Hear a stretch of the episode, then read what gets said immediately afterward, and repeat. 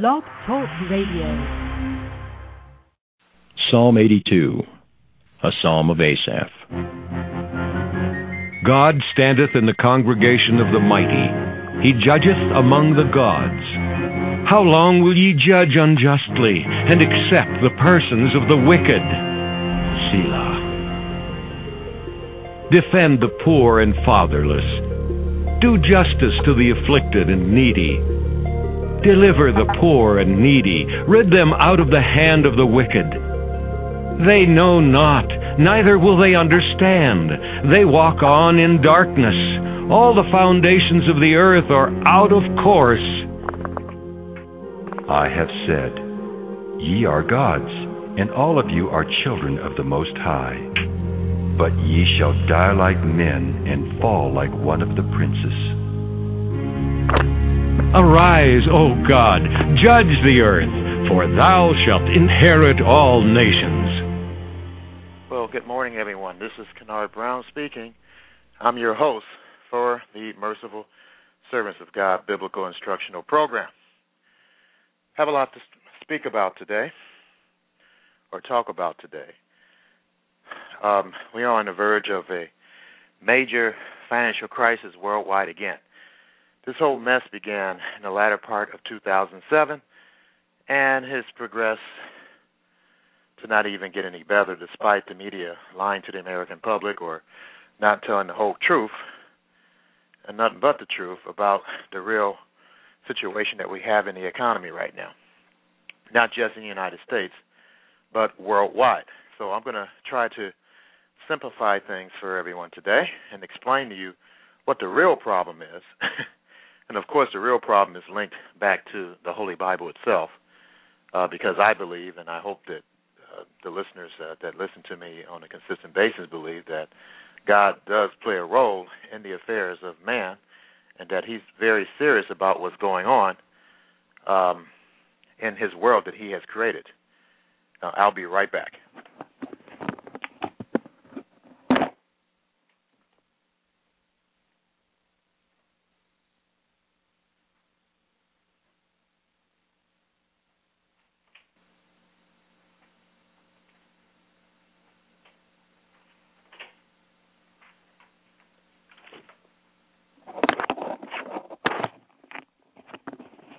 I'm back and just had to get my notes here. So, basically, what is the financial crisis? What what's going on basically? Because I know that perhaps uh, many people are focusing on Harry Potter right now and focusing on the fantasy world and and other things, uh, the women's soccer team and all that, and they're not really focusing on what really counts. So I'm going to try to simplify this as best as I can. The federal government has been, since 1913, with the Federal Reserve Bank, has been printing money out of thin air, basically. Uh, what I mean by that is that our country is, out of all the countries in the world, we hardly have any monies left. Period. In other words, we are on. Uh, we have the most money that we owe to any other country. We're the world's largest debtor nation. Uh, this really happened after World War II, and it accumulated uh, to the point where it's astronomical right now. So our country has been in debt for a long time. So don't, don't act like this is all of a sudden we're, we're in debt. Uh, we've been in debt for a long time, uh, and it's just getting to the point now where it's just so astronomical that it's going to cause a worldwide crisis. And what I mean by printing money out of thin air, the Treasury, United States Treasury Department, uh, prints out the dollar bills that we have, or the the, the uh, tender that we have. And whenever there's a crisis like this, then you have Bernanke saying, "Hey, well, we need to to uh, do the quantitative easing." What that simply is is just printing money out of thin air. What I mean by thin air is that we don't have the the uh, the, the silver and gold to back up what we're printing out, so we're getting ourselves more into debt. What that does is devalue, or you know, the dollar that we have. It lessens the value of the dollar because the money supply. In other words, the supply of money has increased. Okay? But when you do that, when you increase the money supply in the situation that we're in right now, it decreases the value of the dollar. Okay? And the interest rates are down right now at zero. And that that is the problem right now. As we keep on doing this quantitative easing, uh, printing money out of thin air, the value of the dollar is going to continue to decrease. And what that's going to do is cause nations to say, hey, I don't want to depend on the United States dollar anymore. I'm not making any money. Uh, I'm going to go to another uh, currency. That's what's going to happen very soon here, ladies and gentlemen. And when that happens, it's going to be catastrophic to every American, to the whole world, particularly Americans. So that's that's where we're at right now. That's as simple as I can explain it right now. Even if they do stop it with their bickering and, and figure something out and act like adults for once, Congress, and uh, come with some kind of uh, agreement uh, when they increase the debt ceiling, that's still not going to help us out because increasing the debt ceiling, we're going to continue to spend money that we don't have, and it's going to devalue the dollar again. Okay, so either way, we're still on a collision course with financial Armageddon. And I've never heard that phrase before. I'm 45 years old, and I've never heard financial Armageddon before. I mean, in, in this context right now. So they're using a biblical word here to tell you that, and, God allows these things to, to try to wake us up to reality here, folks. Uh, Americans, uh, since the, the mid 1950s or in, in the 19, in 1940s, have been living a dream, basically. The dream is this uh, we go to college, we get a good college education, uh, we get a nice job where we sit at a desk all day and get paid uh, every two weeks. Uh, we get our credit cards, uh, we get our house, we get our kids, and everyone's living uh, uh, happy forever. And that's not the way it goes. I mean, that's the way it has been going, but that has all ended, folks. We can't live like that anymore. We can't live beyond our means. The government, our so called leaders, are living like that by showing I mean, the fact that the government can't even pay his own bills or getting close to not paying his own bills, and, and when we do pay our own bills, we're still in debt anyway. We're not getting out of debt. then, of course, when you have leaders, the people that that they lead also follow their example, and that's the reason why we we are uh, the world's largest debtor nation in the world. If you want to verify all this, just type in United States debtor nation in the world. It'll, it'll pop up on Google. You know, I don't have time to go into detail. I, I don't have time to give you an educational uh, financial course on uh, basic, simple, common sense economics. So all I'm trying to tell you is that if you understand addition and subtraction, multiplication and division, you should be able to understand the state of the economy right now. And the state of the economy is this: we are more than 14.3 trillion dollars in debt. Uh, we we when you put the entitlement programs, what I mean by entitlement programs, financial aid, uh, Medicaid, Medicare, Social Security, uh, all the other various programs, uh, the public aid programs, and so forth. You put that all into play, and we're close to 100 trillion dollars in debt. Of course, no politician's going to tell you that uh, because they don't want to alarm you, but that's the truth. If you want more information about that, I can email that to you. Uh, if you want to email me at kennard at mercifulservantsofgod.com, feel free to do so. But as a servant of God, I must warn people, especially now. Um, time is running out in regards to this world continuing to be the way it is, folks. And I did t- mention to you, I think it was two, three weeks ago. Well, it all started basically with the United Nations saying, "Okay, let's accept um, gays and le- le- um, gays and lesbians around the world. Let's not discriminate against them." Okay. Now remember, the United Nations is located in New York. And then the following week, the state of New York says it's okay for men to marry men and women to marry men. Okay? So, and I mentioned on the program that I don't know what God is going to do, but I know He's going to do something because when it gets to this point, when it gets so people's minds are that depraved or deprived, basically, when they are thinking like that, then I know God is going to do something or allow something to occur to get our attention. And He's doing that, folks. Um, with, with this financial problem, with uh, there is a massive heat wave going on right now. Uh, let me take a look at. Uh, let me go back here on the internet here and do this to save paper. I don't have to print out as much. Uh, right here, this article here. Um, this uh, website? What is? Trying to look at what website this is on, but. Um, I don't know what news source this is. Yeah, I guess it's Associated Press. Um, NBC, yeah, uh, MSNBC. The state's massive heat wave on the way. Oklahomans urged to pray. Much of U.S. will feel it by next week. Ice dump is on, on is one way to cool off.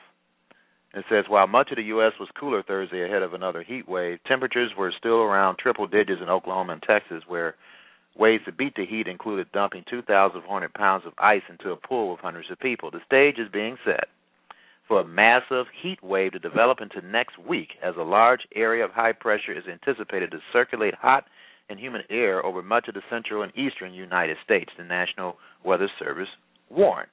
Maximum heat indexes values at at least 100 degrees Fahrenheit are likely across much of this area by the middle of next week with heat index values in excess of 110 degrees Fahrenheit possible over portions of these areas. And this is a major heat wave that's going to cause a lot of drought, folks. Says the big story for the coming weekend will be the building heat at Jim Keeney, a National Weather Service meteorologist. It looks like it's going to be a long term, a long term heat wave. Says in the thick of the heat wave is Oklahoma, where Governor Governor uh, Mary Fallin asked Oklahomans to pray for rain this Sunday, and let's pray with them. Let's pray that God has mercy on on this country. Says the power of prayer is a wonderful thing. Yes, I agree, and I would ask every Oklahoman to look to a greater power this weekend and ask for rain.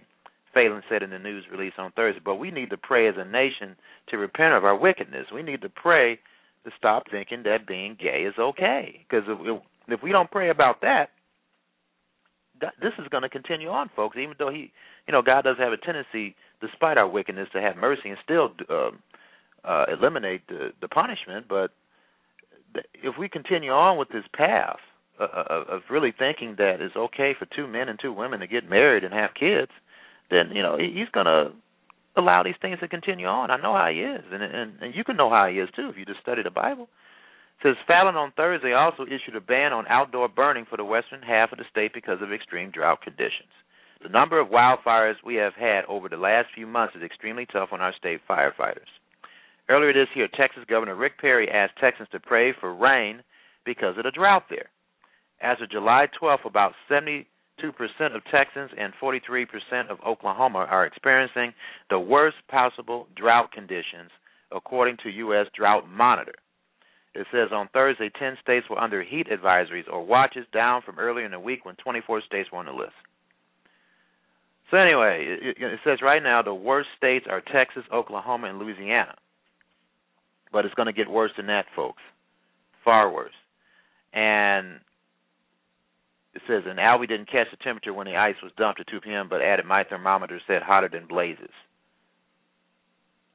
It says the heat will spread into the Midwest by the weekend and persist into early next week.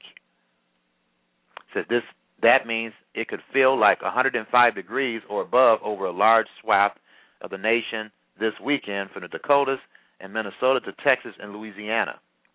It says in anticipation of that spreading heat wave, the National Weather Service on Thursday issued new heat advisories for areas just north of Texas. And you know th- this is going to get worse, folks. Uh, I- I'm not surprised any of this is happening. There is a God. He sees what's going on. He does not like the mental state of our so called leaders in this country that's endorsing homosexuality. Now, when you look at homosexuality in the Bible, in the context of punishments, it also alludes to fire and heat and destruction.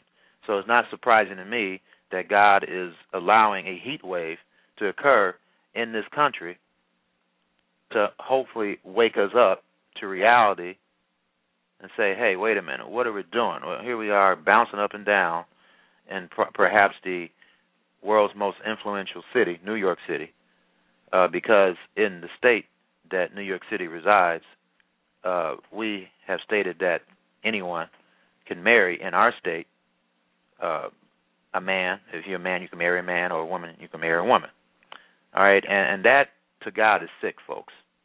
And to anyone else that believes in God and understands God's principles about what marriage is, uh, in the beginning, God created a man and a female. He didn't create two males and two females to procreate. I mean, that's just basic common sense. But when you're wicked, you lose the ability to have common sense. And that's what's going on right now. That's what's going on right now in our country. Uh, here's another article about this heat wave. Uh, it says drought in central U.S. deepens and widens. And you can just Google that. It says things look like they will get worse before they get better. And it says jump text the worst drought in decades tighten its grip on the southern plains. So you know th- this is this is something, folks, that uh, we we need to get serious here with. I, I know people is like, where's God? Where is He going to come? And you know, there's a prophecy in Second Peter's uh, chapter three. When people do that, they only confirm that God exists because He prophesied through uh, the apostle Peter that people would act like that. And I'm I'm going to read this in a, in a clear version here for clarity's sake here.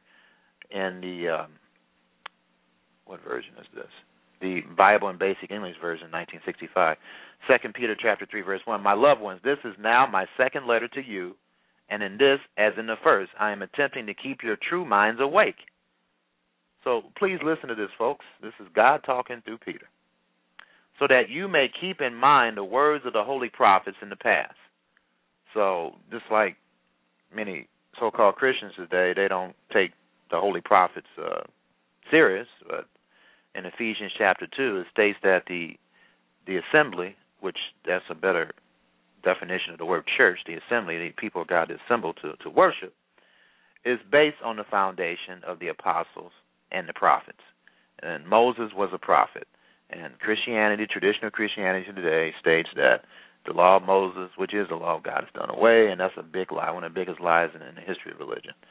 And Second Peter chapter two, chapter 3, rather, verse 2, so that you may keep in mind the words of the holy prophets in the past and the law of the Lord and Savior, which was given to you by his apostles, having first of all the knowledge that in the last days, these definitely, if you don't understand that these are the last days, folks, there's, something wrong with your brain matter, okay? Seriously.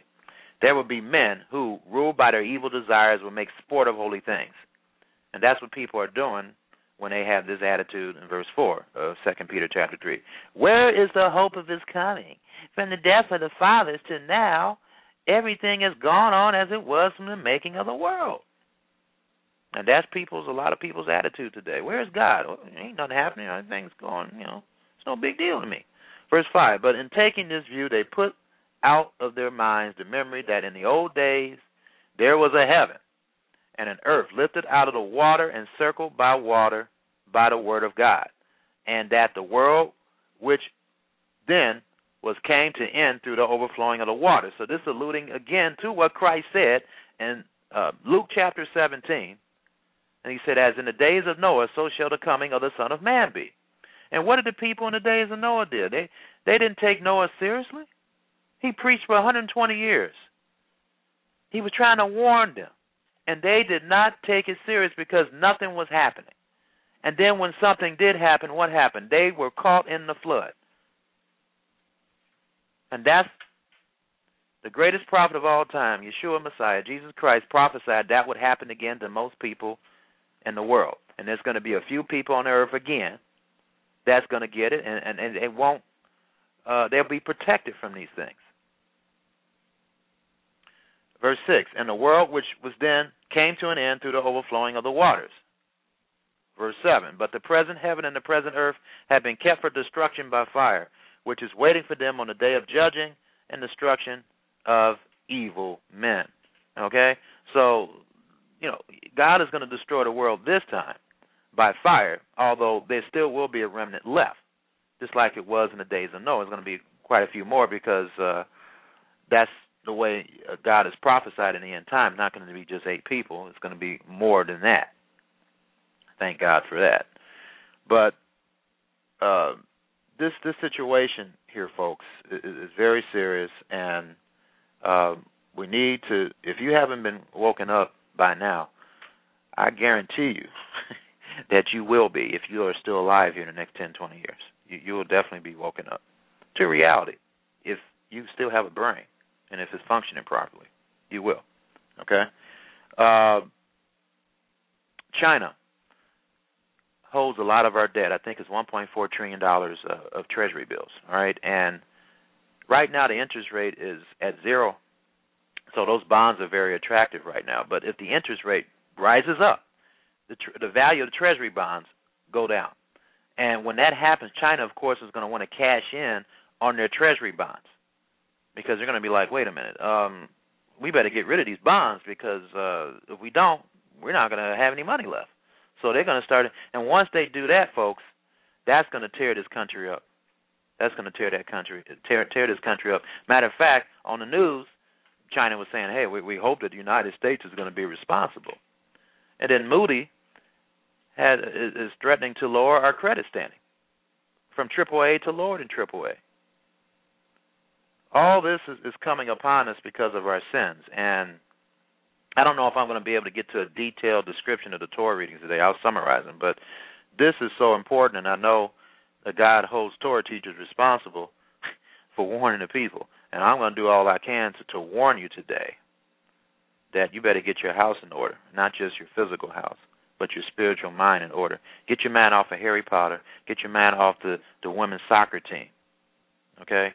And get your mind, get your your your head and your your whole mind into God's words right now, because that's the only thing that's going to count. Harry Potter and the women's soccer team and all those other ridiculous distractions that the devil has created to distract us from what really counts. Uh, it's not going to be of any value to us in the end. It's good for a little entertainment, but we people, above all people on this earth, in this country, we don't seem to learn how to manage our time properly. Sure, we're the hardest workers in the world when we work. Okay, but we, we love our pleasure. We love to sit back and relax and look at the what I feel is a, probably the most damaging creation ever in the history of man. I believe outside of the nuclear bomb is the television. The television is a nuclear bomb to our brains. You know, it blows our brains up and it causes us to be lazy and not do anything constructive. And there's been studies on this if you want to look at them, just look at TV, how it destroys your mind. Just type it on Google. It'll pop up. Okay? Uh, TV, when used the right way, if it's used the right way, can be a good educational experience and can stimulate the mind. Uh, just like in my uh, in, in Ohio here, they have television programs where you can actually learn marketing and business and so forth. Okay? They have television programs like the Animal Channel, even though it's from what my son telling me is getting kind of crazy. But they do have some programs on there that you can look at about animals, learn about the animals. When you use the television to learn about something, that's good in, in the sight of God.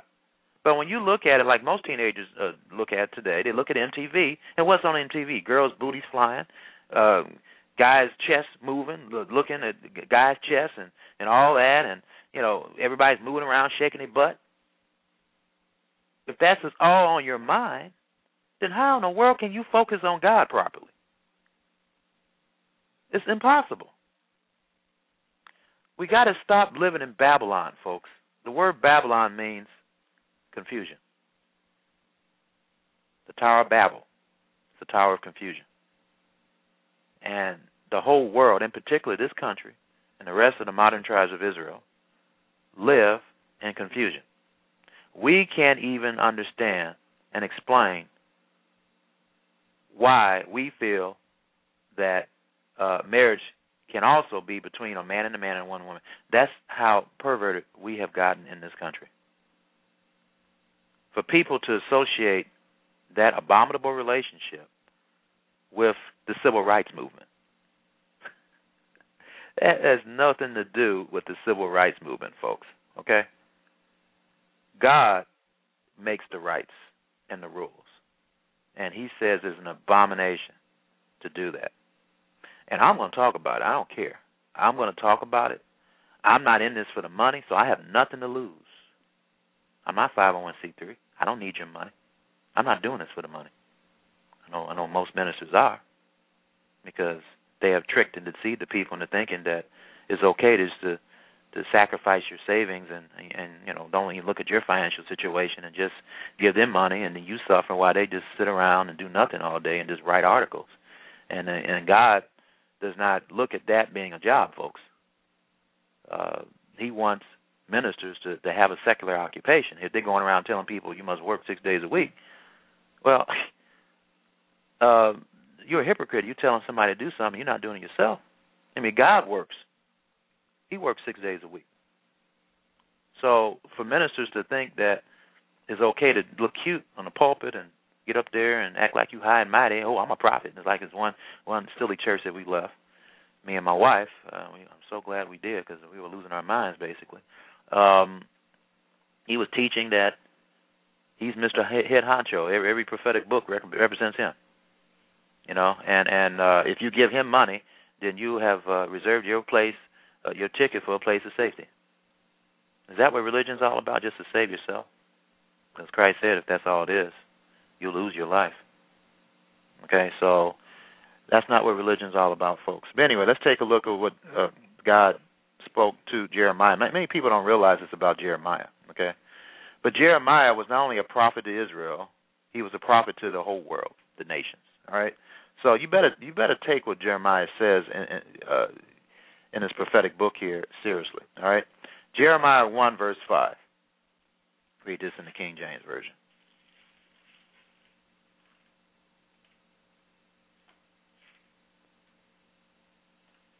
Jeremiah 1, verse 5. Before I formed thee in the belly, I knew thee. So this situation with uh, it says before and before you came forth out of the womb I sanctified thee. So to know somebody, they're a human being, right? So this is another scripture of the many that you can prove out the Bible that uh, uh, conception, when the uh, sperm meets the uh, embryo, not the embryo, but the ovum, and forms together, that's conception. God considers that a human being uh, Jeremiah 1 verse 5, Before I formed thee in the belly, I knew thee, and before you came forth out of the womb, I sanctified thee, or set thee apart. And I ordained thee a prophet unto the nations. So he's not just a prophet to Israel, folks. That really can apply to all the prophets, because the prophets um, in Ephesians chapter 2, the apostles and the prophets are the foundation of the assembly. Better word for the name church. The word church, English word church. Okay called out ones, those who assemble together to worship the true God. So, if it's based on the foundation of the prophets, folks, we better listen to what the prophets say. Okay? And this was in the New Testament, for those who think it's the New Testament. Okay? It's really the renewed covenant. And that's another Bible study, but, you know, let's focus on this. All right, so now, there's something that I, I I need to quote more now, you know, because things are getting serious. I mean, really serious now. Jeremiah 18 verse 7. Now, this applies since he is a prophet to the nations. Let's stop thinking every time uh, someone goes to the Old Testament, oh, that's Israel, that's Jews, Jews, Jews. No, no, folks. Let me unbrainwash you. All right. Uh, the whole Bible is for the 12 tribes of Israel and for anyone that believes that the Messiah uh, believes in the Messiah, who is the King of Israel, and that Messiah is, despite what Jews think, and other people who don't believe at all, is Jesus Christ or Yeshua Messiah. Okay, so let, let's understand that. Second of all, who has the most Bible distribution in the world ge- uh, geographically? Just use your brain and think. All right. Does China get Bibles? Do they distribute Bibles? Okay do uh, people in uh, other countries that we know are very um, prejudiced against God's words? Do they distribute the Bible? Do the Arab countries do they distribute Bibles? No. Um, All right, so now that we understand that, if you if you if you if you just type in on Google countries that have the largest Bible distributions, you'll see that the United States, Canada, Australia, New Zealand, South Africa, uh, the countries in northwestern Europe are the leading nations in the world, and of course the little nation of Israel in the Middle East. That right there should tell you who Israel is. But there's other uh, things. I try to simplify this as much as possible. Uh, Yair Davidi, for those who are scholarly and want to argue, you can go to his website. It's B as in boy, R I T A M dot org. He has plenty of information, both secular and religious, and even from, if any Jews listen to me, even uh, stuff from the Talmud that verifies what I'm t- saying to be true. Now, he's an Orthodox Jew for you Jews, so he doesn't believe that Yeshua is a Messiah. But I believe and I know that God has used him to help people understand who Israel is. Okay? Israel is not just the Jews. The Jews is from the tribe of Judah, and eventually the tribe of Levi and Benjamin joined with the Jews. Those are the Jews today. But as in Genesis chapter 49 and Deuteronomy chapter 33 reveal, there are 12 tribes, and they have each have different characteristics. In Genesis chapter 49, God, through the prophet Abraham, yes, Abraham was a prophet too, told Abraham what would happen to these tribes in the end times, in the latter days, in the 21st century. Same thing but through Moses, Deuteronomy chapter 33. All right? Now, in Deuteronomy chapter 32, he describes Israel as being uh, Jeshurun, wax fat. Okay? I verified this with Rashi and other other great scribes of uh, the Torah, and it means exactly what it means: fat. Our people, we have a tendency to be fat, and we also have the world's greatest resources. Now, who, what people on the earth identifies with those characteristics other than the United States, uh, Americans, and Britons, and and South Africans, and New Zealanders, Australians? There's no other people that fit that description upon the earth. The rest of the people are suffering. They're not as fat as we are, and and they're not as rich as we are too. They may be fat, but they're not rich, or they may be rich, but they're not fat. Okay, we we are fat and rich. We got the world's greatest resources. Okay, um, we don't really care about our poor in this country. We're, we're approaching almost 50 million people that don't have the basic uh, diets that they should have. And yet we have the most billionaires in this country. There's no excuse for that. None whatsoever. Uh, we spend almost a trillion dollars on our military. I think we do spend a million dollars, a trillion dollars. You can look at the United States budget, federal budget, on their website. But I know it's close to a trillion dollars, and twenty billion dollars of that could be used to eliminate poverty. Why don't we do that? Because we are suffering from the sins of Sodom. Sodom is not just homosexuality, folks. It's being lazy, eating too much, which is a form of being lazy. Uh, don't care, not not caring for the poor, having a lot of pride. We we we have a lot of pride.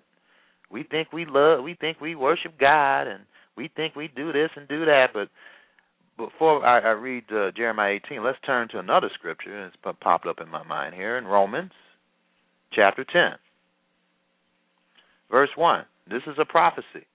It was true back then and it's true today about Israel, which the United States is a part of. If you don't believe me, go to that website, www.basandboy.ritam.org, if you want more detailed and scholarly research and information from an Orthodox Jew who knows what he's talking about. Anyway, Romans chapter 10, verse 1. Brethren, my hearts. And another thing, reason why I focus on the Jews, you know, I have a, a strand of Jewish DNA, you know, in me, but I'm not fully Jew. Okay, I ain't stupid. I know what God says about the Jews in Romans chapter three. They have an advantage because the oracles were given unto them. So that's why I'm going to refer to Jews. And matter of fact, the Messiah that we all believe in is a Jew. Duh. Okay, so we need to go to the Jews to get thorough information on biblical concepts and ideas. Now, yes, even the Jews make mistakes. Okay? But if they're not making any mistakes, if they're not contradicting the scriptures, God suggests that we better uh, listen to what they have to say. Okay? The only mistake that uh, Yair Davidi makes is that, of course, he doesn't believe that Yeshua is a Messiah. But when you read his information, a lot of it is accurate. So keep that in mind when you're reading his stuff. I mean, he admits that, and he's not he's not one of these Jews that are uh, hateful toward Christians. He just doesn't believe that Yeshua is a Messiah, and I believe he will one day, as the Bible prophesies in Zechariah chapter 12. But uh, just be gentle with him, and you know he's gentle with you. He, he's a nice guy. But anyway, uh, Romans chapter 10, verse 1. Brethren, my heart's desire and prayer to God for Israel is that they might be saved. Verse 2 For I bear them record that they have a zeal for God. We're going to talk about that today. Having zeal for God. What does that mean? Okay? But not according to knowledge. They don't have, well, actually, let's talk about the zeal thing now. Okay? Um, the Torah readings that we're going to cover today is in Numbers chapter 25, verse 11. Um, I'm going to take this from the JPS Torah commentary. Uh, a good description of what zeal means, all right? And he says, literally, in his becoming impassioned with my passion among them. That's what zeal is. You're very impassioned about something. And then Phinehas was upset as much as the Lord himself over the affront to the Lord caused by the people's sin. And that's the way we we need to be. We need to be uh, really affronted by the possibility of us sinning or other people sinning. We need to take it seriously. It says the verb quanaa in Arabic and Syriac means become intensely red and refers here to the visible effects of anger on the face. God becomes impassioned, that is aroused when Israel flirts with other gods. For people who doesn't think God doesn't get really angry at you and for people to put down other people that get angry because of unrighteousness. This scripture flies you in the face. Okay? There's a there is a thing there's a such thing as righteous indignation. Okay? And and God and, and see this is the reason why you have to understand other words in the context of the Bible. Become intensely red and refers here to the visible effects of anger on the face. God becomes impassioned, that is, aroused when Israel, or anybody for that matter, flirts with other guys, as in Exodus 20, uh, 20 verse 5 and 34 verse 14. However, this phrase most likely means that Phinehas' passion matched that of God's because he alone, in distinction to Moses and the tribal heads, obeyed God's command to kill Israel's leaders. All right. Now I'm not telling that you go kill people. Okay, that's not that's something that was different I have to always put this disclaimer in because I may have some wacko people listening to me. Okay, but uh, well, what I mean by wacko is that they're not taking what I'm saying seriously. Okay, and they're going to go around and say, well, he said that it's okay to kill people, so I'm gonna go kill people. No, you know, I, I, that that's not what I'm saying. Okay, you got to understand that back in Old Testament times, God in the days of Moses uh, and David and so forth, he had his government set up back then okay? And his certain rules and regulations one of them was that you do kill people if they violate his law. Now today god has us under the worldly governments all right? In romans chapter 13 he tells in other places he tells us to to go by what they say all right? And i know in particular the united states government we don't go and just kill people if you see somebody uh doing something uh, out of the out of the ordinary unless your life is threatened. You don't go around and kill people. Okay, you don't do that. All right. Uh, so I just want to make that distinction. So uh, people don't falsely accuse me of saying, "Hey, you know, Kennard is saying you go out and kill people." All right. So I want to make that perfectly clear. I'm not saying that. So I have to have to always uh, remind people about that for clarity's sake. Anyway, uh, wipe out the Israelite people. Once released, God's anger destroys everything in its path and makes no moral distinctions. Okay? So God's anger destroys everything in its path and makes no moral distinctions. This empirical truth concerning natural disasters in modern actuarial parlance called acts of God is neither glossed nor overtreated apologetically by the Torah. It is reckoned with a cornerstone of his theology. So, to break that down, in other words, and we know babies die today, don't they? I mean, natural disasters. That's what it's talking. I mean, when God's anger is unleashed, it's unleashed, folks. Okay, and and that's what's about to be unleashed now. If we don't get our act together. So back to Jeremiah chapter 18.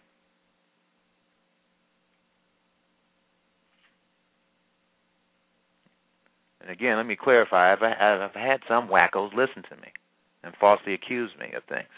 Okay, what I mean by wackos, they're not thinking properly, and and they're just ready to false accuse me. All right. So anyway, Jeremiah chapter 18, starting um, in verse 7. says, At what instant I shall speak concerning a nation and concerning a kingdom to pluck up and to pull down and to destroy it.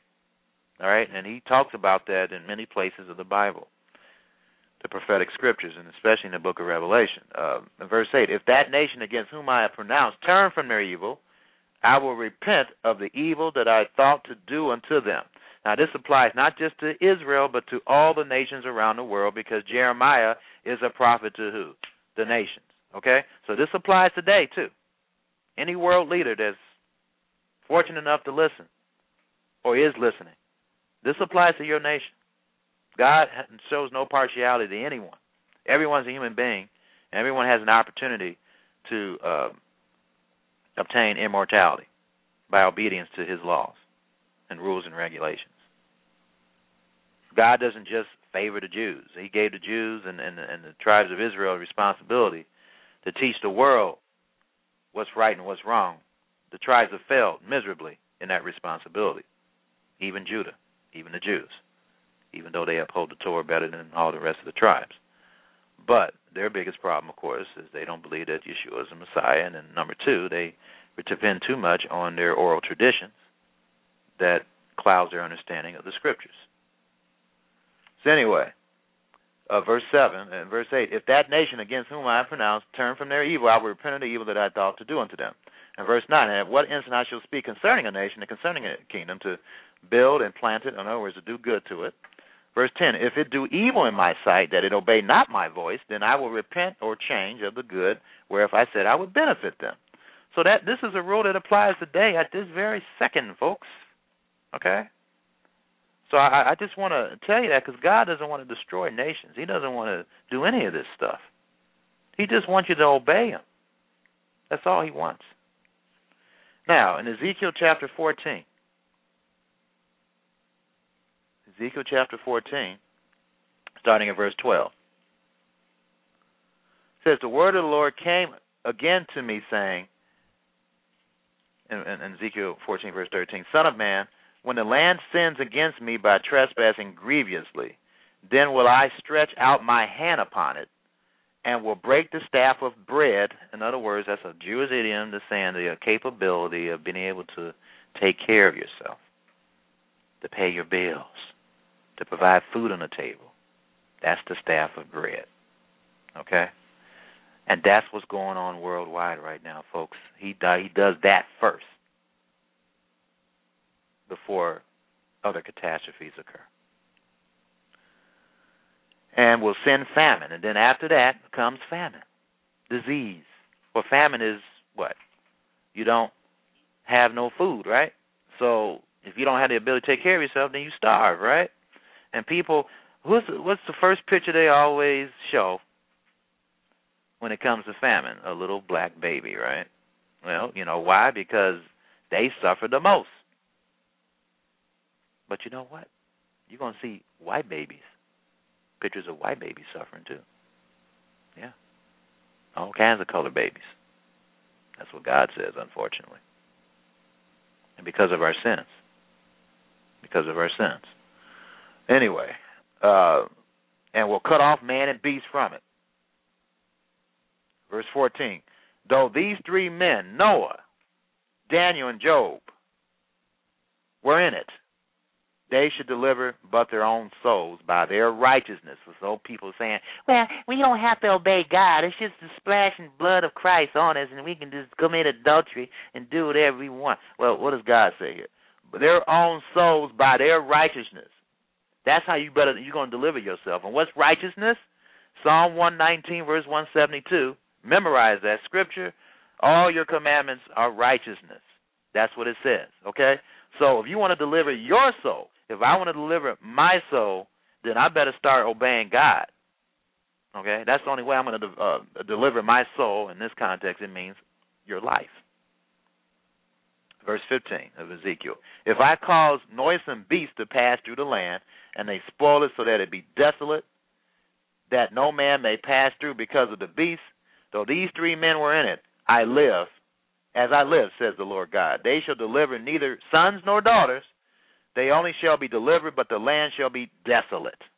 Verse 17. Or if I bring a sword upon the land, and say sword, in other words, war, which is going to happen here, go through the land so that I cut off man and beast from it. Though these three men were in it, I live, says the Lord God. As I live, says the Lord God. They shall deliver neither sons nor daughters, but they only shall be delivered themselves. Or if I send a pestilence, that's what happens after you starve. Diseases come because your body's not getting the nutrients that it should have to maintain its immune system. Then you get pestilence, disease, all right? Or if I send a pestilence into the land and pour out my fury upon it in blood to cut off from it man and beast, though Noah, Daniel, and Job were in it, as I live, says the Lord God, they shall deliver neither son nor daughter. They shall but deliver their own souls by their righteousness or commandment keeping. Verse 21. For thus says the Lord God, how much more when I send my four sword judgments upon Jerusalem and the world? The sword and the famine and the noisome beast and the pestilence to cut off from it man and beast. Now, let's turn to Matthew because this goes hand in hand with what Christ was, was stating about what's about to happen here. Matthew 24, verse 3.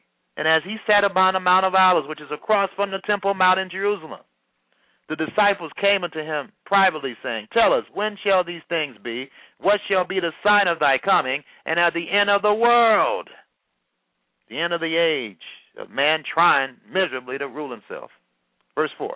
And Jesus answered and said unto them, Take heed that no man deceive or trick you. Verse 5 For many shall come in my name, saying, I am Christ, and shall deceive or trick many. Verse 6 And you shall hear of wars and rumors of wars. See that you be not troubled. In other words, there are going to be wars, and there's going to be rumors of wars. We have a war right now. We're fighting in Iraq. We're fighting in Afghanistan. Okay? There's fighting. There's wars all over the place around the world in Libya. People blowing up each other. Okay? And not only are the are there, there's military wars, there's also family wars. People not getting along, fathers and sons not getting along, uh, daughters and son, uh, daughters and sisters not getting along, mothers and daughters not getting along. No one's getting along hardly. Congress can't get along. Okay? Everybody's throwing spit in each other's face, basically. Okay, and that's that's what's going on in the world right now. Verse seven. Wait a minute verse six, Matthew twenty, and, and he shall you shall hear of wars and rumors of wars. See ye not be troubled, for all these things must come to pass, but the end is not yet. Verse seven, for nation, and that word really means family, tribe, in the Greek. For family shall rise against families, and kingdom against kingdom. That means nation. And there shall be famines and pestilences and earthquakes in various places. That's what Ezekiel was talking. That's in the line of what Ezekiel was talking about. Okay? Now, I quote this scripture because people say that's just talking about Israel, and Ezekiel. No, it's not. Christ confirmed what Ezekiel was saying. It's also going to happen on a worldwide basis. What happens to Israel will happen to the rest of the world, folks. Israel is an example to the world. And he says in verse 8, All these are just the beginning of sorrows. Then shall they deliver you up to be afflicted, and you, they shall kill you. He's talking about his apostles back then, but prophetically he's talking about today as well. Those who, you know, not all the believers are going to be rescued, folks. Some are going to have to give their lives. It says, Then shall they deliver you up to be afflicted, and shall kill you, and you shall be hated of all nations for my name's sake. all nations. So those who really believe the true Yeshua, Jesus of the Bible, are going to be hated of all nations for my name's sake. Verse 10. And then shall many be offended and shall betray one another and shall hate one another. Okay, and this is more of a description of the nation upon nation. The nation shall be upon, or family shall be upon families. And that's what it is today. Families can't get along with each other. Verse 11, and many false prophets shall rise and shall deceive many. And verse 12, and because iniquity shall abound, the love of many shall wax cold. Uh, let me look at a better translation of that. Uh, and because wrongdoing will be increased, the love of most people will become cold. That's a better translation. You know, and and that's what's going on right now. But he who goes through to the end will get salvation. And uh, and and Matthew 24 verse 14. And this good news of the kingdom will be given through all the world for a witness to all the nations, and then the end will come. Okay, so and then he talks about in verse 15 the abomination of desolation, which can't occur unless the temple is built. And go to templeinstitute.org if you don't believe me in that area. All right, the temple is ready to be built. There's going to be a war that's going to occur, uh, and through that war, in the context of that war, that temple will be built. Now let's turn to Leviticus chapter 18 again. I'm going to have to because I don't hear too many ministers talking about this. I don't care. I'm going to talk about it. I'm going to talk about it on Blog Talk Radio. Uh, Leviticus 18 verse 22. You may not have sex relations with men. This is in the basic Bible version, okay? And this is pretty plain. Bible and basic things. I want to make this pretty plain to you, all right? What God says here. You may not have sex relations with men as you do with women. It is a disgusting thing, okay? And verse 24. Do not make yourself unclean in any of these ways, for so have those nations whom I am driving out from before you made themselves unclean. That's how a nation makes themselves unclean. When they promote this filth, that's what they do. And the land itself has become unclean. So that I have sent on it the reward of his wrongdoing. Now, this is before the nation of Israel was about to take over the land. He was talking about the nation's land being unclean. So don't go around saying that just refer to Israel. That refers to anyone in any part of the world that does this abomination. That's what this refers to. Verse 25. And the land itself has become unclean, so that I have sent on it the reward of his wrongdoing. And the land itself puts out those who are living in it. So then keep my rules and my decisions, and do not do any of these disgusting things, those of you who are Israelites by birth or any others who are living with you. So it applies to anybody. Okay? It applies to anybody. Verse 27 For all these disgusting things were done by the men of this country who were there before you, and the land has been made unclean by them. Verse 28 So that the land may not put you out from it when you make it unclean, as it put out the nations which were there before you. And I say, Thus says the Lord, if any nation promotes this filth then you will be unclean, and the land will spit you out. Thus says the Lord, not me, but God. And somebody has to talk about this filth, this garbage, this insanity. That's saying as two men can marry each other and have babies. Are you nuts? Yes, you are, obviously. You're not thinking straight. Somebody needs to snap you into reality. I hope all the gay people listen to this. I hope all the lesbians listen to this. And I hope you wake up to reality. I'm telling this to you out of love, not out of hate. God loves you, and I love you too. But you're not thinking straight, and you're harming yourself and harming other people by thinking that you can go marry your own sex and have babies. That's impossible. Totally, any scientist that's thinking straight, and you know, and there's some that's not thinking straight, will tell you that that's impossible. And you know that's impossible because two men that marry and want to have kids, what must they do? They have to get a woman the sin, and they, I don't know, masturbate, I guess, you know, have a sperm, and they give it to a nurse, right? And the nurse puts the sperm up into the woman, right? Okay, and she has the baby, right? So that should tell you right there that what you're doing is wrong. Okay, no baby can be created unless the sperm merges with the ovum. The ovum comes from a woman. The sperm comes from a man. I don't hear anyone, and I don't, you know, do you hear anyone talking like this? Do you hear anyone telling you that? Okay, you don't need the Bible. You can throw the Bible in the garbage can and put use it toilet paper. Okay, you don't even need the Bible to explain logically that homosexuality is wrong, folks. That tells you how messed up the leaders of this world are. The so-called smart people of the world. A lot of them are messed up. They're not thinking straight. That's what wickedness does to you. It causes you not to think properly. Okay, so anyway, that's what God says. Okay? And he says right here in verse 29 of Leviticus 18, and the uh, Bible in Basic English Version, for all those who do any of these disgusting things will be cut off from among their people. So then keep my orders so that you may not do any of these disgusting things which were done before you, or make yourselves unclean through them. And why? Colon, continue the thought. I am the Lord your God. That's why. That's why. So, you know, people don't take what I'm telling them seriously. Continue to go ahead and do what you do, folks. Go go ahead and continue to do it. And you'll you'll see that God does not like what you're doing. All right? Plain and simple as that. In Isaiah chapter 3, starting in verse 1.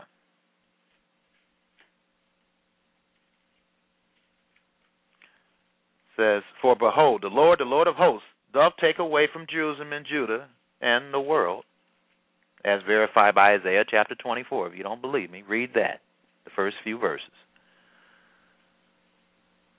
the stay and the staff, the whole stay of bread and the whole stay of water, the mighty man and the man of war, the judge and the prophet and the prudent and the ancient, the captain of fifty, the honorable man and the counselor and the cunning artificer, artificer, and the eloquent or, orator, orator rather, the eloquent orator. Verse four. And I will give children to be their princes, and babes shall rule over them. And that's what's going on in Congress. You have a bunch of babies they're acting like a bunch of babies, and they can't see what the real problem is. The real problem is that their government, the United States government, is corrupted. We're endorsing gay and lesbian marriages. We're endorsing abortions to the most liberal president, well, the most liberal senator that became president in the history of the United States, Barack Obama, when it comes to abortions. Okay? On those two things alone, we, our leaders, aren't thinking straight. We are irresponsible when it comes to finances. How can we tell the people to manage their monies when our leaders don't know how to do it themselves? Causing this country to go more into debt, printing money out of thin air. Hypocrites. Anyway, verse 4 And I will give children to be their princes. They're acting like hypocrites. And babes shall rule over them and the people shall be oppressed, and we are. There's many people in this country right now, as I speak, is being oppressed. Oppression is not just not having food and water. It can be you can have an MBA and you can't get a decent job because of your skin, or the color of your skin, or because you don't know uh somebody or whatever. You know, I mean that that that's that's an example of the many. You can be a, a woman that's 53 years old, has a chemical engineering degree, and nobody cares. All right, that's oppression. All right, so this country right now is, is, is oppressed. Everyone by another, and everyone by his neighbor. The child shall behave himself proudly against the ancient, and the base against the honorable. When a man shall take hold of his brother, of the house of his father, saying, Thou hast clothing, be thou a ruler, and let this room be under my hand. And that day shall he swear, saying, I will not be a healer, for in my house is neither bread nor clothing. Make me not a ruler of the people. All right, so that eco- socioeconomic chaos. That's what God prophesies here. All right, and that that is going to occur, folks. Let me uh, quickly read over the uh, the lessons of the Torah readings because I want to get to, to some other prophecies here that I need to to get to. So I'm just going to summarize this. Um, the summary, and I'm going to use Chabad.org uh, to do this. Uh, let me go back here. Okay. Um, all right, the Torah reading, the summary of the Torah reading of Numbers 25, verse 10 to Numbers 30, verse 1. Aaron's grandson, Pinchas, is rewarded for his act of zealotry and killing the uh, prince Zimri and the Midianite princes who was in who uh, who was uh, participating in the sin. God grants him a covenant of peace and priesthood. So he gave him um, a covenant of peace and the opportunity to be a part of the priesthood because of that. So God, you know, He rewards you for your righteousness. A census of the people counts 601, 730, 601,730 men between the ages of 20 and 60. Moses is instructed on how the land is to be divided by lottery among the tribes and families of Israel. The five daughters of uh, Zelophehad had petitioned Moses that they be granted the portion of the land belonging to their father, who died without sons. God accepts their their claim and incorporates it into the Torah's law of inheritance. Moses empowers Joshua to succeed him and lead the people into the land of Israel. The parsha, or the, the script, uh, the message uh, for this week, concludes with a detailed list of the daily offerings and the additional offerings brought on Shabbat, Rosh Chodesh, Rosh Chodesh, first of the month, and the festivals of Passover, Shavuot, Rosh Hashanah, Yom Kippur, Sukkot, and Shemini Atzeret. So those are all the um, holy days of God that are listed in Leviticus chapter 23. So that's the moral of the story, or the summary there. Now in the Haftorah, the prophet section, uh, talks about the prophet Elijah in uh, 1 Kings 18, verse 46 and 19, verse 21. The prophet Elijah is in the main is the main protagonist of this week's Haftorah. According to the tra- tradition, Elijah shared the same soul as Pinchas, the hero of week's Torah portion. They also both zealously fought on God's behalf while dis- disregarding the dangers involved. So, God, despite whatever danger, He wants you to obey Him totally. Many people cringe under pressure when it comes to obeying God. But you can't do that, even if your life is at stake, even if you have to give up your life. You must obey God. That's the example of Elijah, and that's the, uh, the example of Pinchas here. Okay, following the showdown with the Baal prophets at Mount Carmel, which led to the ex- execution of the Baal priest, the evil queen Jezebel issued a death sentence for Elijah. Elijah fled to Judean or the West Bank today, and asked God, uh, desert, and asked God to take his life. And you know, I can relate to that because I've asked God to do that to me. You know, while he slept, an angel woke him and provided him with food and drink. Re-energized, Elijah went for forty days until he arrived at Mount Horeb or Sinai, and he slept in a cave on the mountain.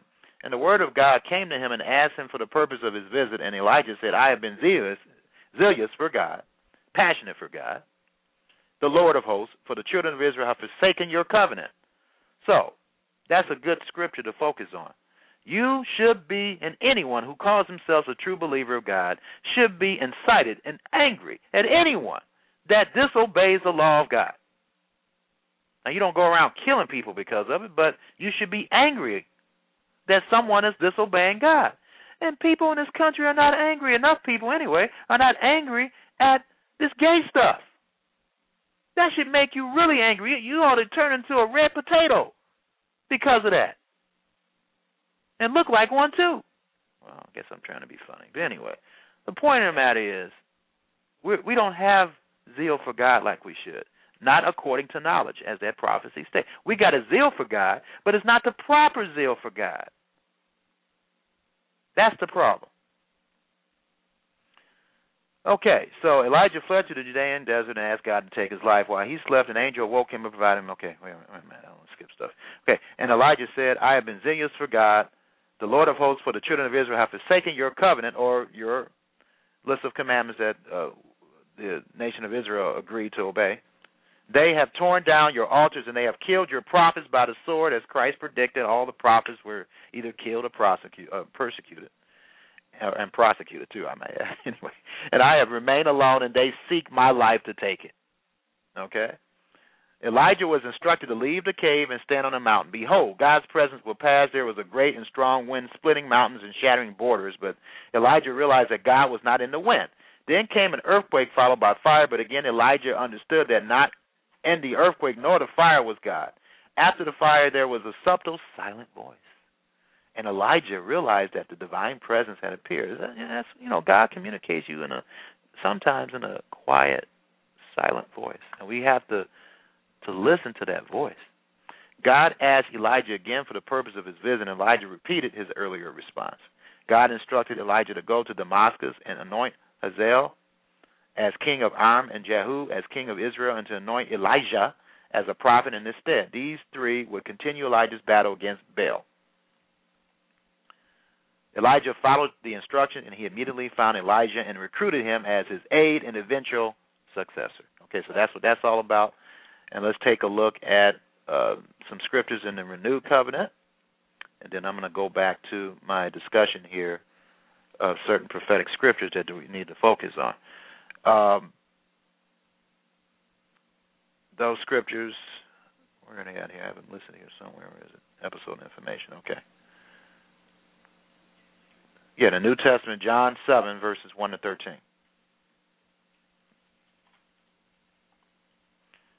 Now, this is similar to what Elijah was saying, but this is uh, an example of what our Lord and Suffer, uh, not Lord Suffer, our Lord and Savior went through. John chapter 7, verse 1.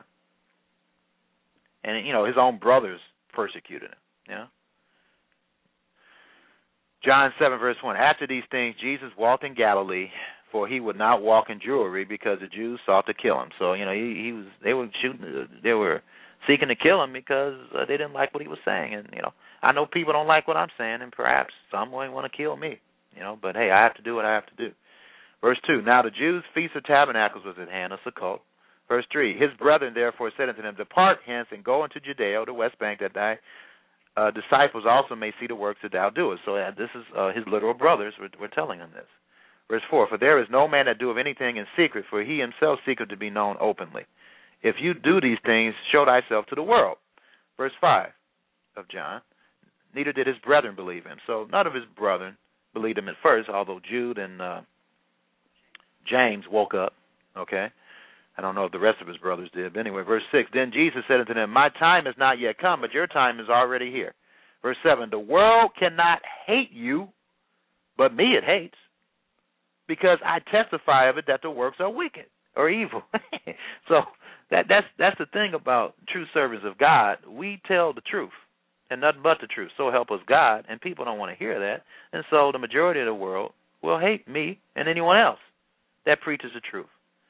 Here I am going around preaching that the law of Moses is the law of God. People hate that. They don't want to hear that. They want to believe that law of Moses is done away with, even though the Bible says that the assembly or the church of God is built on the foundation of the prophets, which Moses was a major one. Okay, so uh, it's, it's illogical to think that way. But anyway, verse eight. Uh, that that's it. I just wanted to quote that. That's Christ even endured persecution like Elijah, but of course he was a lot stronger than Elijah, and he didn't let that stop him from his message. Um, also, in First Corinthians, First Corinthians uh, chapter uh, five, six to eight.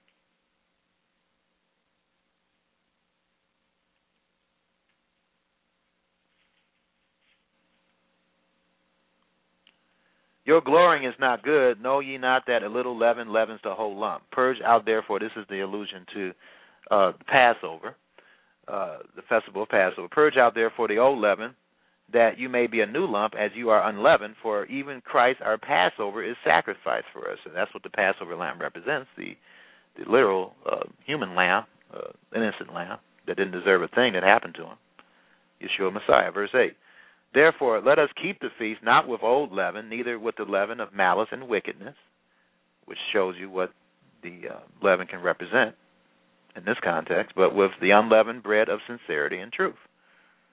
So we must get the leaven out, folks, the sin out, the wickedness and malice out of our beings. Every single one of us must do that. All right. So that's that's the, the, the lesson today is that we must be zealous for God that we must be jealous for God because God, one of God's names is jealous. Okay, and we must stand up for God, no matter what may happen to us. We must be courageous. We can't be wimps. Okay. All right. Getting back to in the last 24 minutes that I have here, 20 minutes rather. Let's go over some of these other prophecies that I must go over here. Um, I was going back to Isaiah chapter 3.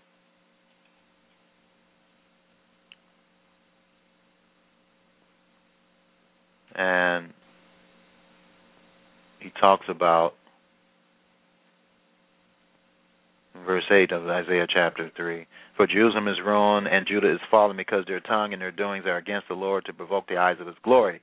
The show of their face doth witness against them, and they declare their sin is Sodom. They hide it not, yes. They hide it not, don't they? In this country, they don't want to hide it. These gay parades and everything.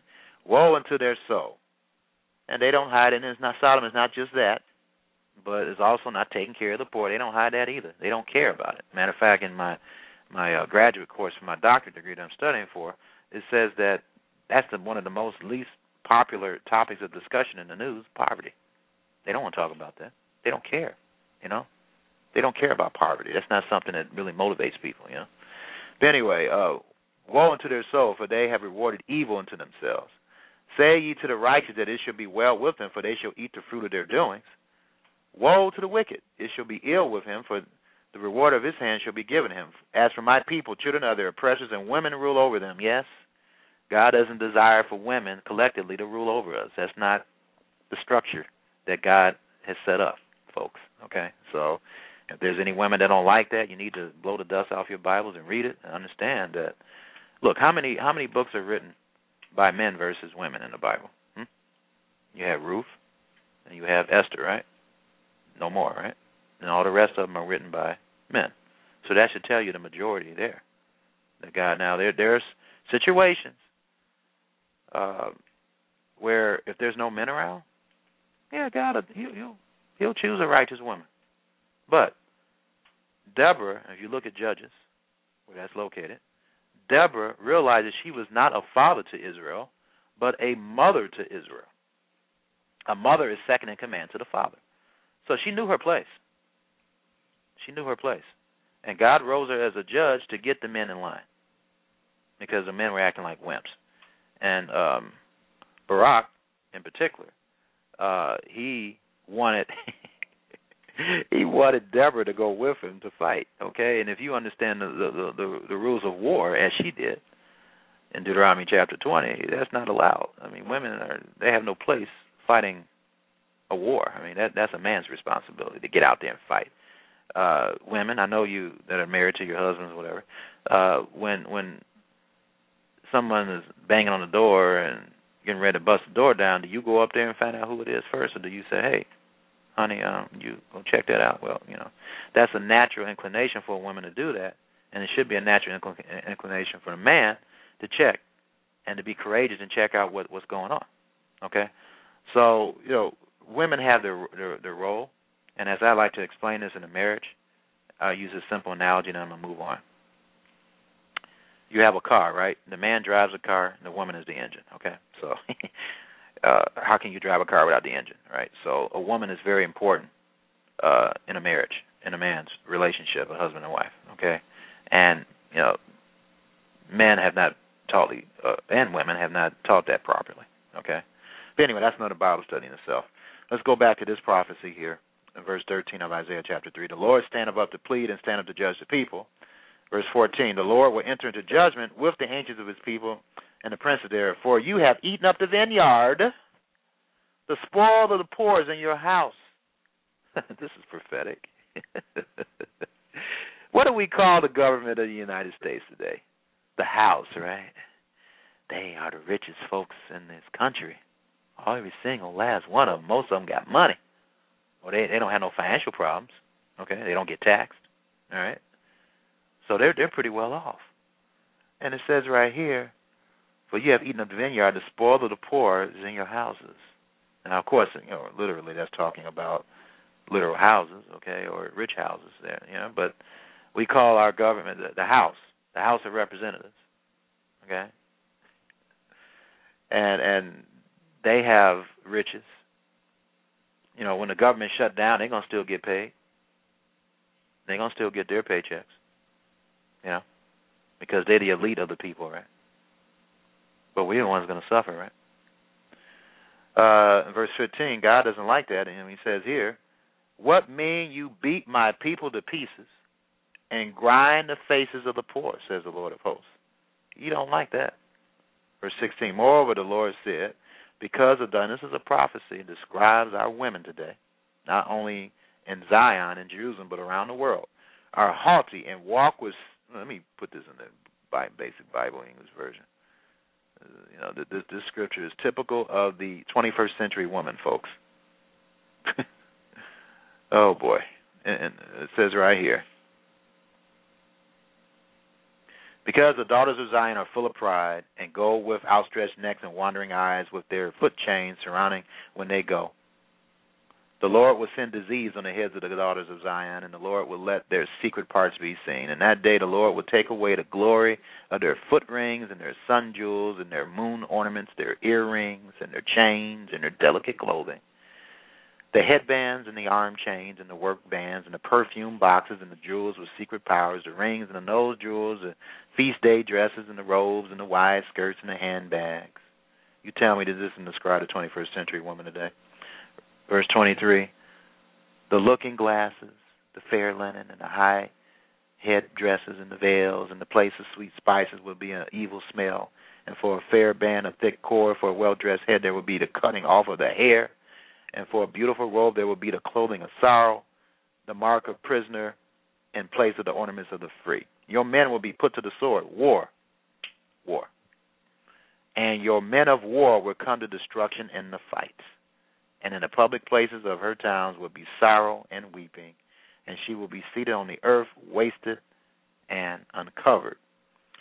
That's a prophecy about the war that is to come, folks. And we better take God seriously uh, or else many of us are going to be wrapped up in that war that's about to come. And I'm talking about World War Three.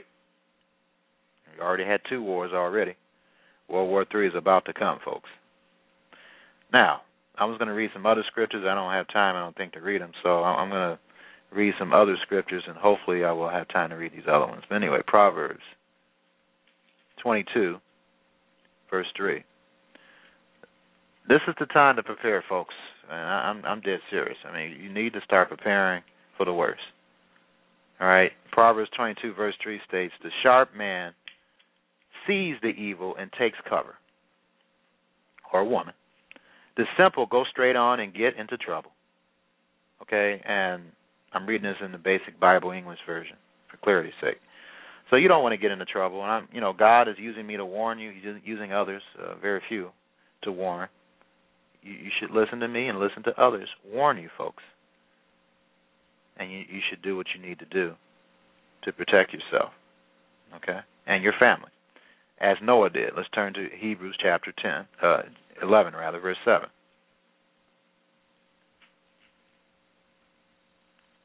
And this is an, an example of how you show faith or trust in God when you take all this information that I'm giving you Go to Infowars.com, www.infowars.com.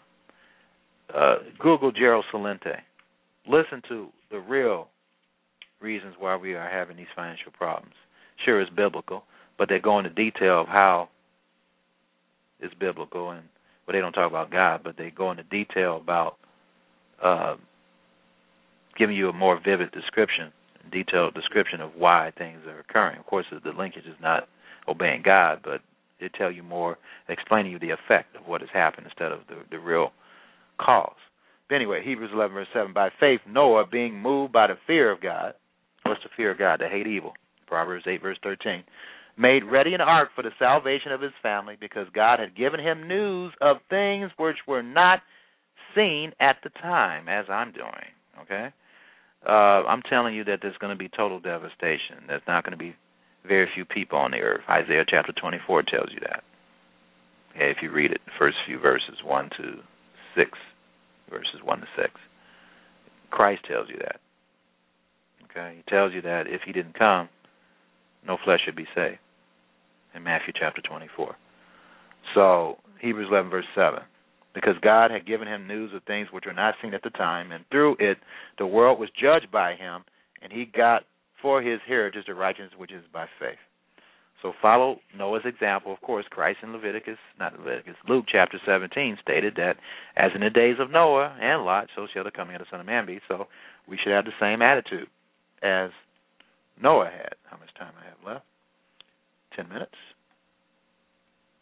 Okay, let's turn to Luke chapter 21. This is a scripture I want to really focus on here because people have a tendency not to, to believe what the Bible says and think that everything is going to go on the way it's gone since the beginning of creation, as Second Peter chapter three prophesied that they would. That only confirms that God exists because people had that attitude today.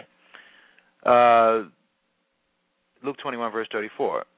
But give attention to yourselves for fear that your hearts become overfull of the pleasures of food and wine and the cares of this life.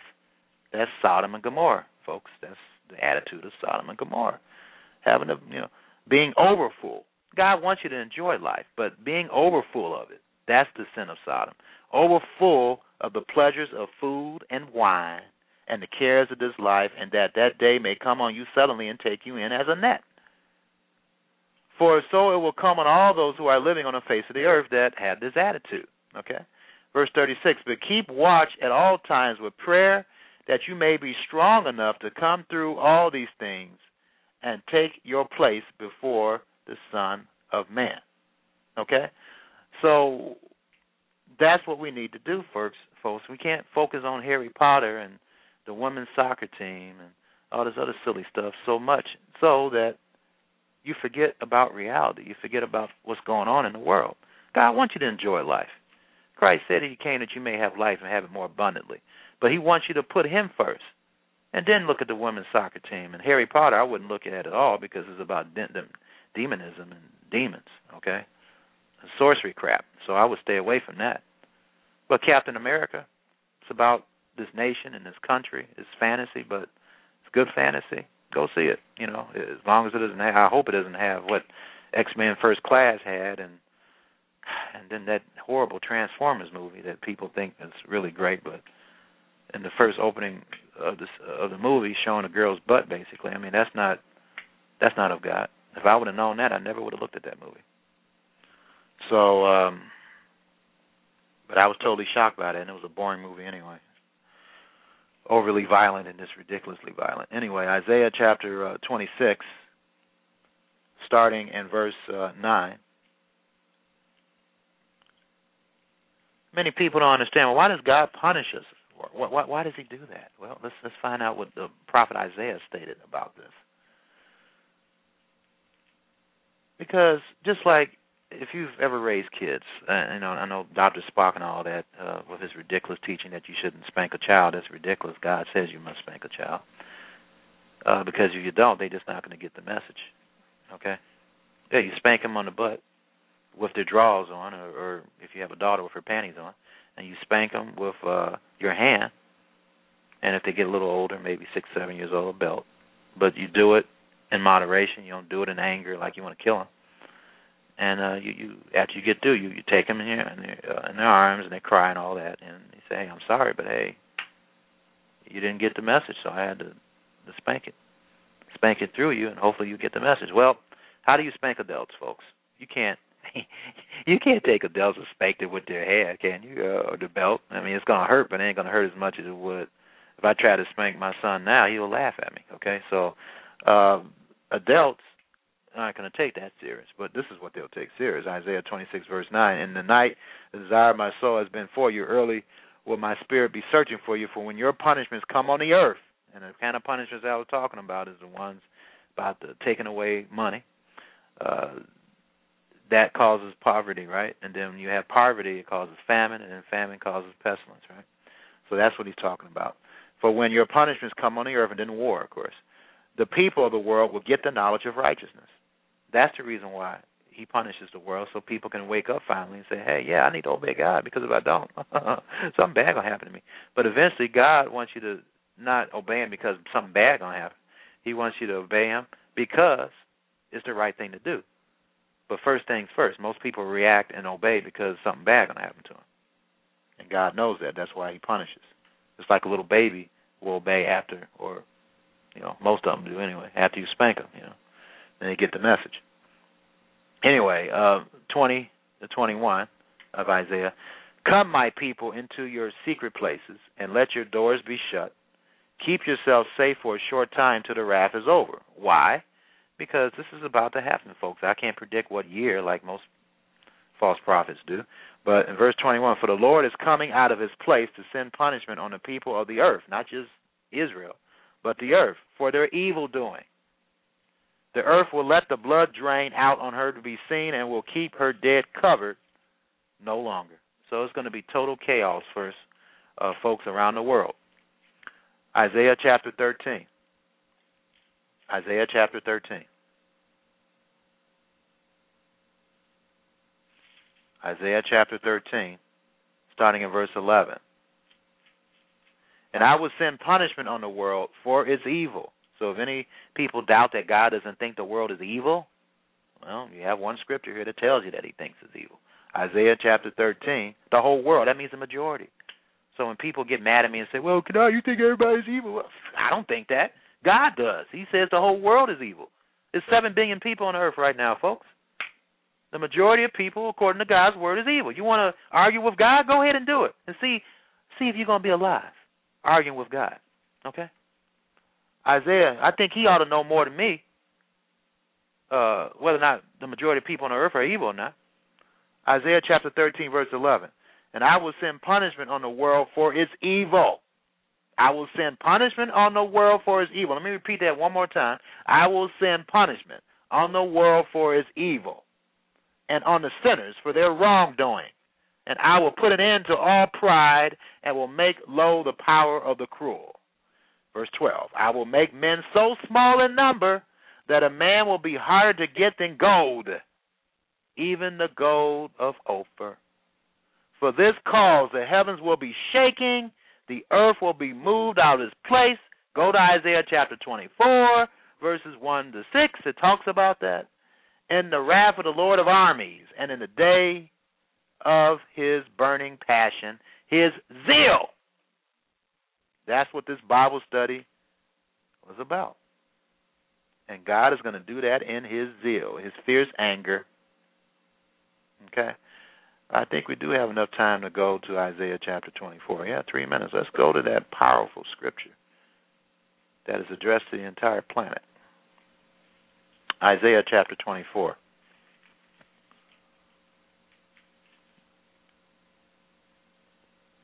Starting at verse 1. I'm going to read this in the uh, basic uh, Bible English version, Bible and basic English. Verse 1, Isaiah chapter 24, verse 1. See, the Lord is making the earth waste and unpeopled. He is turning it upside down and sending the people in all directions. you know, if you believe in God, this ought to make you tremble, folks, about what's about to happen here. Verse 2 And it will be the same for the people as for the priests for the servant as for his master, and for the woman servant as for her owner, the same for the one offering goods for a price as for him who takes them, the same for him who gives money at interest, and for him who takes it, the same for him who lets others have the use of his property, as for those who make use of it. So this is going to affect everyone, including the rich. Verse 3 The earth will be completely waste and without men or women. For this is the word of the Lord. Verse 4 The earth is souring and wasting away. The world is full of grief and wasting away. The high ones of the earth come to nothing. Verse 5 The earth has been made unclean by those living in it because the laws have not been kept by them. The orders have been changed. They have changed the law. God has never changed his law is that people who think they know more than God has changed it. And the eternal agreement has been broken. What's the eternal agreement? The eternal agreement was the agreement that God made with the nation of Israel to obey his commandments that Israel was supposed to share with the rest of the world. Verse 6 For this cause the earth is given up to the curse, and those in it are judged as sinners. For this cause those living on the earth are burned up, and the rest are small in number. That's a prophecy of burning, of fire and destruction that will occur not only in this United States, but worldwide, folks. Please take your Lord and Savior seriously. Well, that's it for today, and God willing, I'll be available next week. May God bless and keep you, and you have a pleasant Shabbat. Malachi chapter 4. For behold, the day cometh that shall burn as an oven, and all the proud, yea, and all that do wickedly, shall be stubble. And the day that cometh shall burn them up, saith the Lord of hosts, that it shall leave them neither root nor branch. But unto you that fear my name shall the Sun of Righteousness arise with healing in his wings, and ye shall go forth and grow up as calves of the stall and ye shall tread down the wicked, for they shall be ashes under the soles of your feet in the day that I shall do this, saith the Lord of hosts. Remember ye the law of Moses my servant, which I commanded unto him in Horeb for all Israel, with the statutes and judgments. Behold, I will send you Elijah the prophet before the coming of the great and dreadful day of the Lord. And he shall turn the heart of the fathers to the children, and the heart of the children to their fathers, lest I come and smite the earth with a curse.